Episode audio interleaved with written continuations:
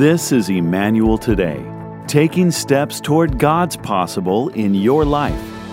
On today's program, guest speaker Scott Hagan, president of North Central University, shares on three important keys to leadership. Let's join Scott Hagan right now. I want to give you the three things I believe how a sacred leader operates. Now, there's hundreds of these inside this book, and it's a great gift to give people. And I think we got some copies, had a great, great group of people get them in the first service, but get them for your teammates, your boss, anybody you can think of that you are wanting to build a conduit with, a person of influence.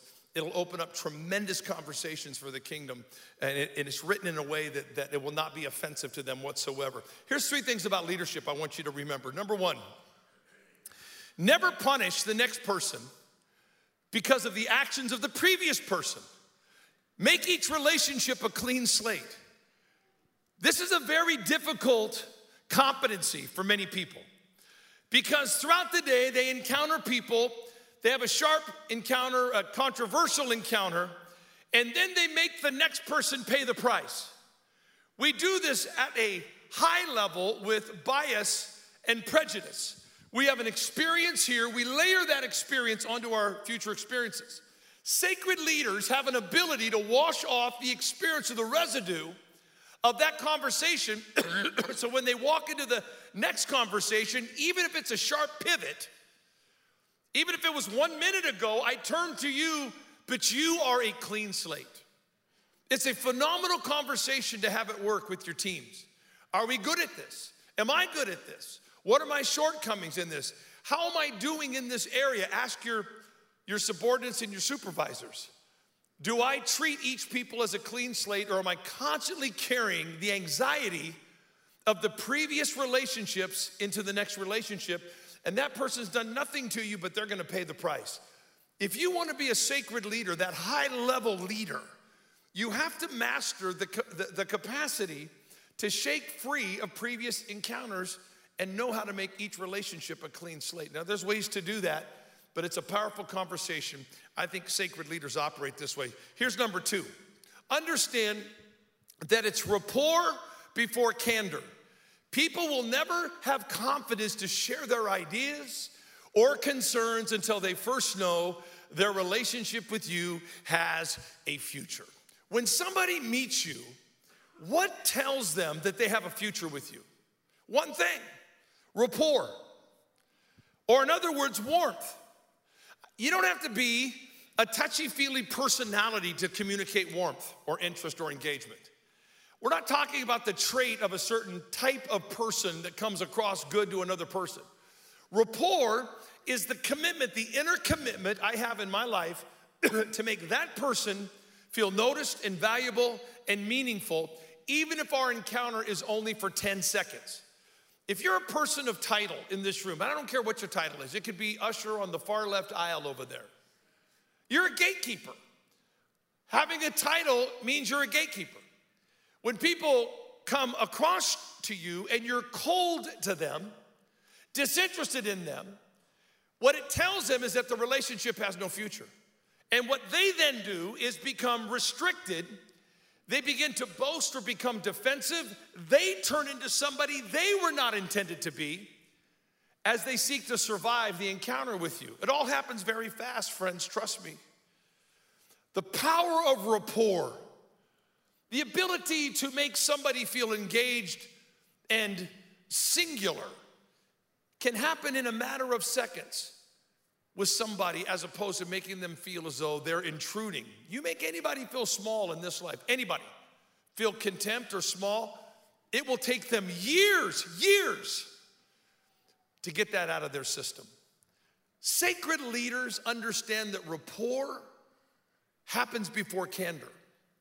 Somebody has to feel a sense of future in the relationship, or they're never gonna open up, nor will they receive your instruction. So, rapport before candor. It can come as simple as eye contact and just your body language when you're talking to somebody. Here's the third one, real quick. Do you know that good leaders model both urgency and rest? They see good leadership as a blend of action and Sabbath. Now, this is a critical nuance for sacred leaders the ability to live with urgency. We're kingdom people. We seize the day, we recognize opportunities that the Holy Spirit is orchestrated. So we live with a sense of urgency, not passivity in this world. Every day, some type of serendipity, some type of spontaneity is gonna present itself to you as a Christian.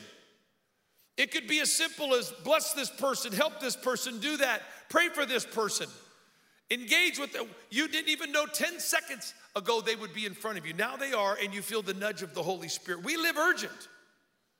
If you lose urgency, friends, I'm not talking about recklessness and busyness, but we live with a sense of awareness even when we're tired, hungry, and frustrated. And usually those three go together. Anybody ever been tired, hungry, and frustrated? Oh, yeah. I'm not in the mood to be a Christian right now.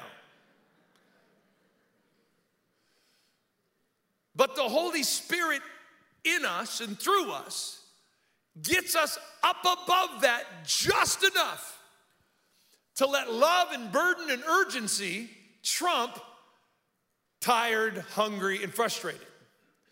And it may just be a very brief situation, but we're, we live with readiness.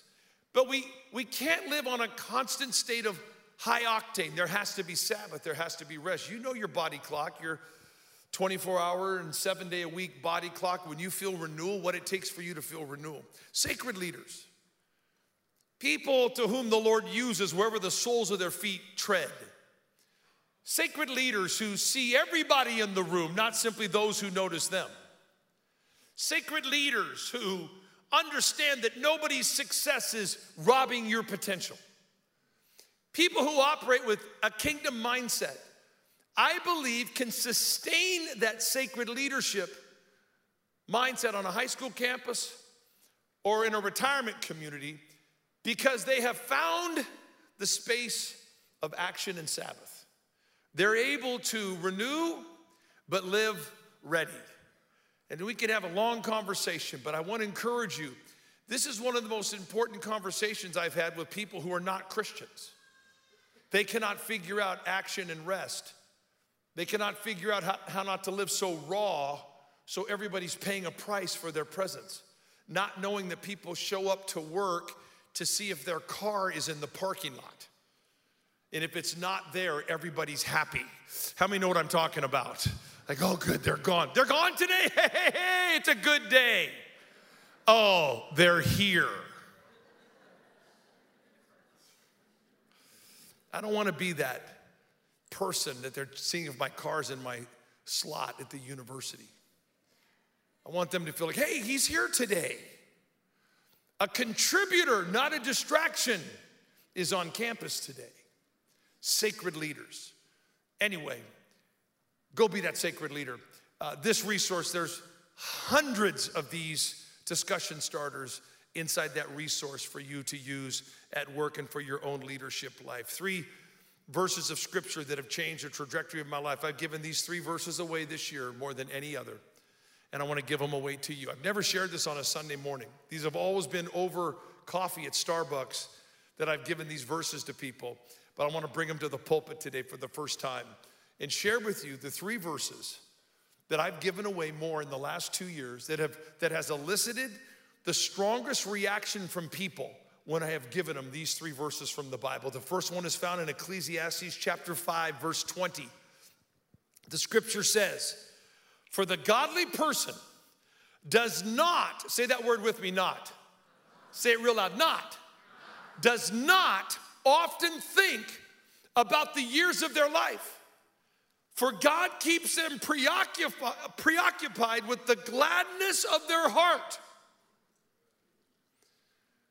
Are you serious? You mean the gladness of the Lord in my heart, not the gladness of God's heart, the gladness of, of my heart can be so pronounced that I lose track of time?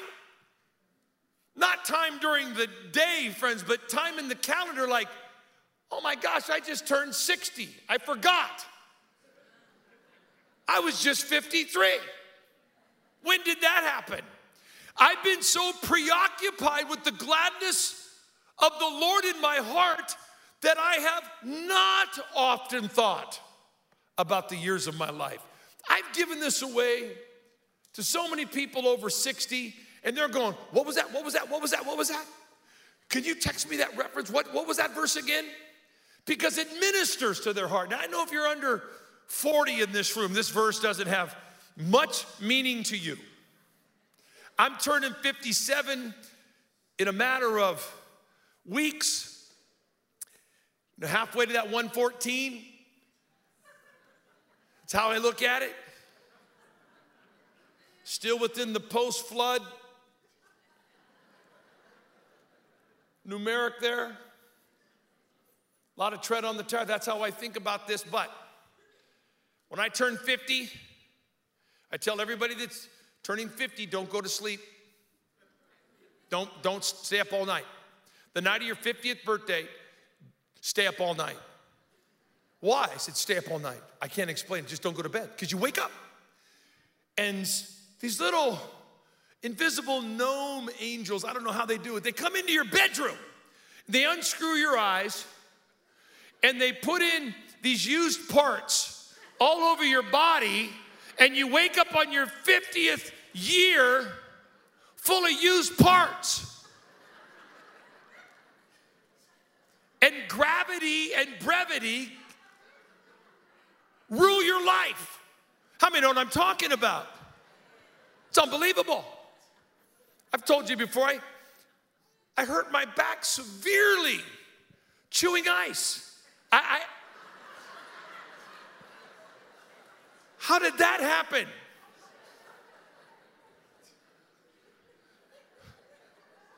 I was so beat up, so sore, in such pain the other day from sleeping.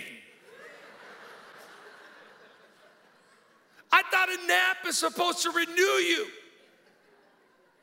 I could barely get to my bare back barebacking body pills from my nap to take away the pain of sleep, the rigidity. I felt like I was getting up out of a casket. How many know what I'm talking about? It's unbelievable. I call it the Rice Krispie awakening. I mean, I literally get up, I put two feet on the floor, sit on my bed, I go, okay, snack, snap, crackle, pop, snap, crackle, pop. I understand brevity and gravity.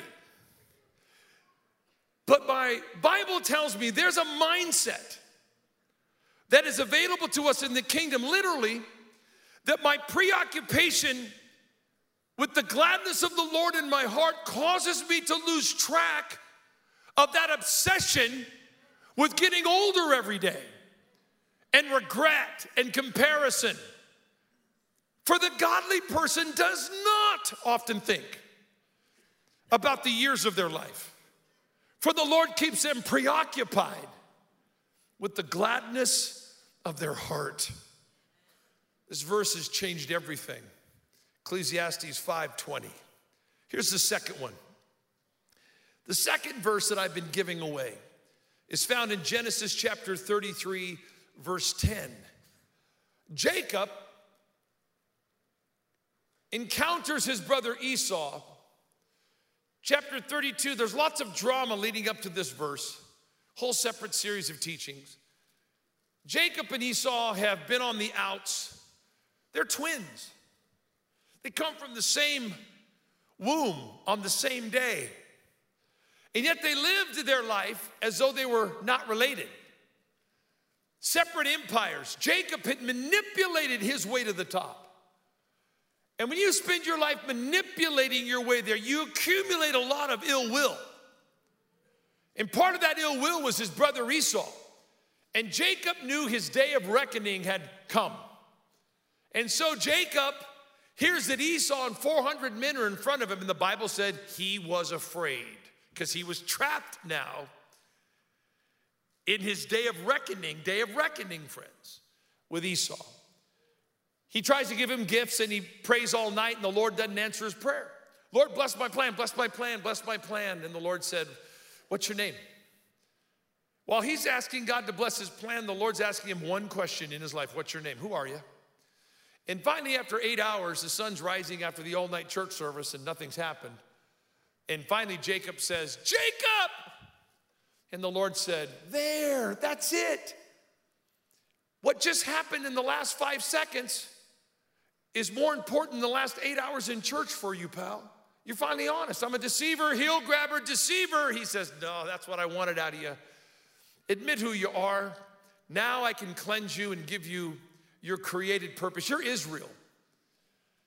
Um, you're God's prince, my delight. And the Bible says that Jacob was so clean that he abandoned his plan. And he had no guarantees that Esau wouldn't kill him, but it doesn't matter. When your life is right with God, you lose all concern about what people can do, with, to, to do to you. You don't care. Just being clean, God, is the greatest feeling in the world. If Esau kills me, he kills me. I'm just right with God. It's so wonderful to be right with God. And he goes up to Esau and they hug and they cry, introduce their family. It's quite a reunion. And then Esau doesn't want to accept the gifts that Jacob said. I did bring a bunch of gifts too. I'm giving these gifts to you, but with the right motive now. And then Esau offers Jacob something, and then Jacob says this put the verse up. But Jacob insisted, No, if I have found favor with you, please accept this gift from me. This verse changed my life. Here we go. And what a relief to see your friendly smile. It is like seeing the face of God. A smile was like seeing the face of God. We don't smile at strangers anymore. We don't smile because there's no reconciliation, there's no healing, there's no honor inside our heart. My amazing chancellor of the university preached on honor on this platform last Sunday. I told Rich Wilkerson I'm preaching this week just to clean up the mess you created, Rich. All these people love the Lord and the Word now so much more. What an amazing man, what an amazing communicator. The honor. So Jacob and Esau have honor inside of them in this moment, and it translated into a smile. Somebody he was afraid of a few moments earlier has now exhibited the face of God. That's the power of our countenance and the overflow of honor and reconciliation and healing that drive our life. We have to bring this back to this culture, friends.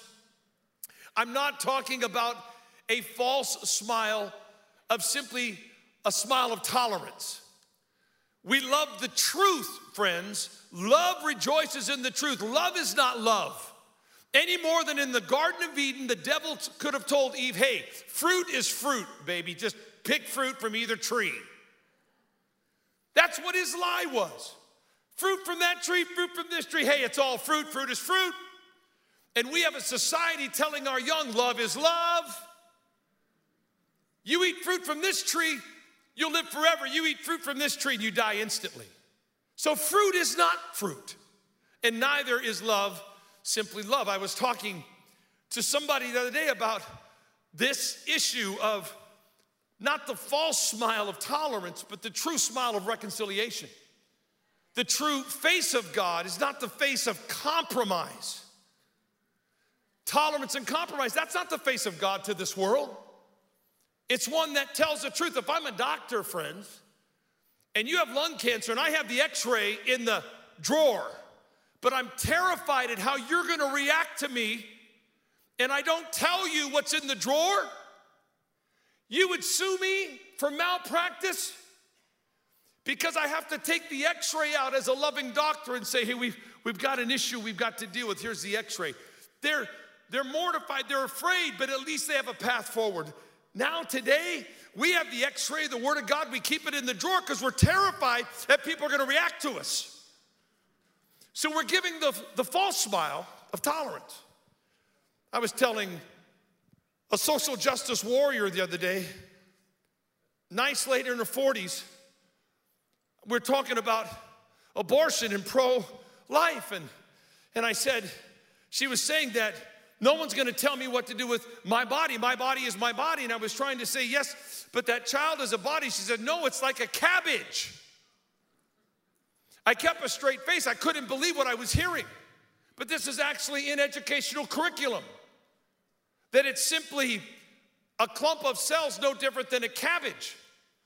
And I said, I, I don't know what to say to you other than I disagree with you for this reason because not only are you a steward of your body, you're a steward of your body, but not an owner of your body. And not only is that not a cabbage, that child in you is not your body. And I hate to tell you this, but not only is the baby not your body, your body is not your body. And she went nuts. Ah! And I said, My body is not my body. The Bible tells me that my body was bought with a price, that I am not my own. Therefore, glorify God in my body because it actually belongs to Him. He purchased it. So not only is that baby not your body, your body's not your body. She went crazy. Ah! Incomprehensible. Only the work of the Holy Spirit. But, friends, I'm not going to keep the x ray in the drawer. You got to in love. But, friends, it's, it's, it's not just a false smile of tolerance. Now, I will tell you this that, that smile is critical to a broken world. You read Genesis 19, and the first time perversion appears in the Bible, it's a political perversion. The entire men of Sodom come as a group. It's the first time in the 19th chapter of the Bible that you have this mass group of political perversion come as a group to one person named Lot. Here's my final verse. Let me put it up on the screen Genesis 35. Then they journeyed from Bethel. This also involves Jacob. And when they were still some distance to go from Ephrath, Rachel began to give birth and she suffered severe labor. When she was in severe labor, the midwife said to her, Do not fear, for now you have another son. It came about as her soul was departing because she was dying at birth. The mother died at the birth of a child. I heard about this growing up. There's been such medical breakthrough in my lifetime. This is very rare. I'm not saying it doesn't happen in our day, but it was common back on back in this era, especially when you were riding in a cart on a rough road, go into labor, and they're not prepared for this birth. And so Rachel passes away when the child's born. And the Bible says, it came about as her soul was departing, for she died, that she named him Ben Oni. The child's name was Ben Oni. The name means son of sorrow sadness and adversity. This is a phenomenal portion of scripture because it's, it's so relevant to the human condition and the human family, which oftentimes simply gives the child the parent's pain. And the child is left to grow up in a story not of their own. Every time this kid introduced himself for the rest of his life, hey, what's your name? My name is Ben Onai, or you know, my mom died when I was born. Yeah, my name is my mom passed away when I because of me. Do you know how many kids live with their sense of reputation and identity? It's all based on childhood pain. The story they tell is the sorrow of the parent or the grandparent, like Mephibosheth, the grandson of Saul, who's dropped at five breaks his legs in a war that belonged to his grandpa. But the kid was disabled for the rest of his life. And in his early 20s, he, Mephibosheth tells David, Why do you want to be around a dead dog like me? What would cause a millennial to say, I'm a dead dog? Because of the residue of, of his grandfather's war.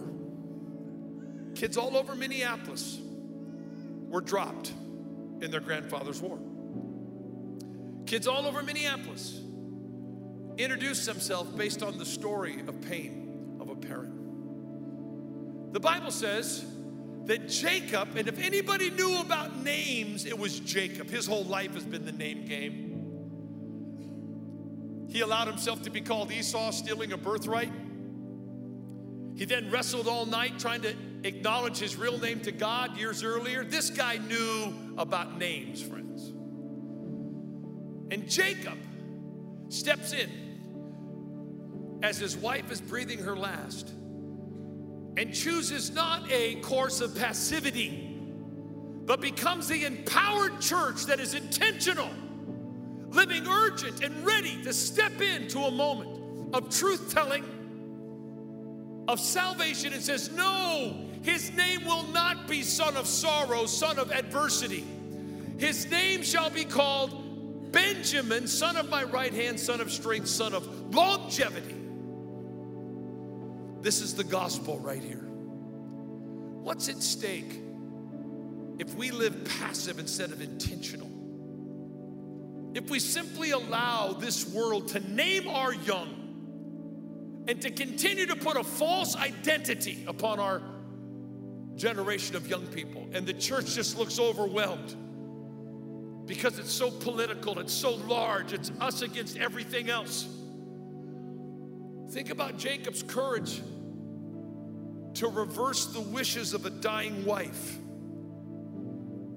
and says, No, I'm not going to honor my wife by honoring her request. This kid is not going to spend the rest of his life as son of sorrow. He's Benjamin, son of longevity. This is how the church must behave with a smile, urgent, empowered, intentional.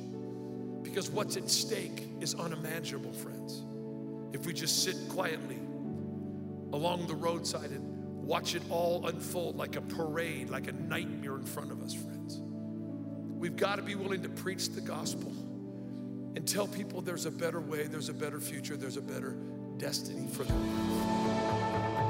You can learn more about the various ministries that Emmanuel offers and see Sunday services and Wednesday prayer services live every week check out emmanuelcc.org for details. Please be sure to tell others about this broadcast that they could enjoy next week at this same time.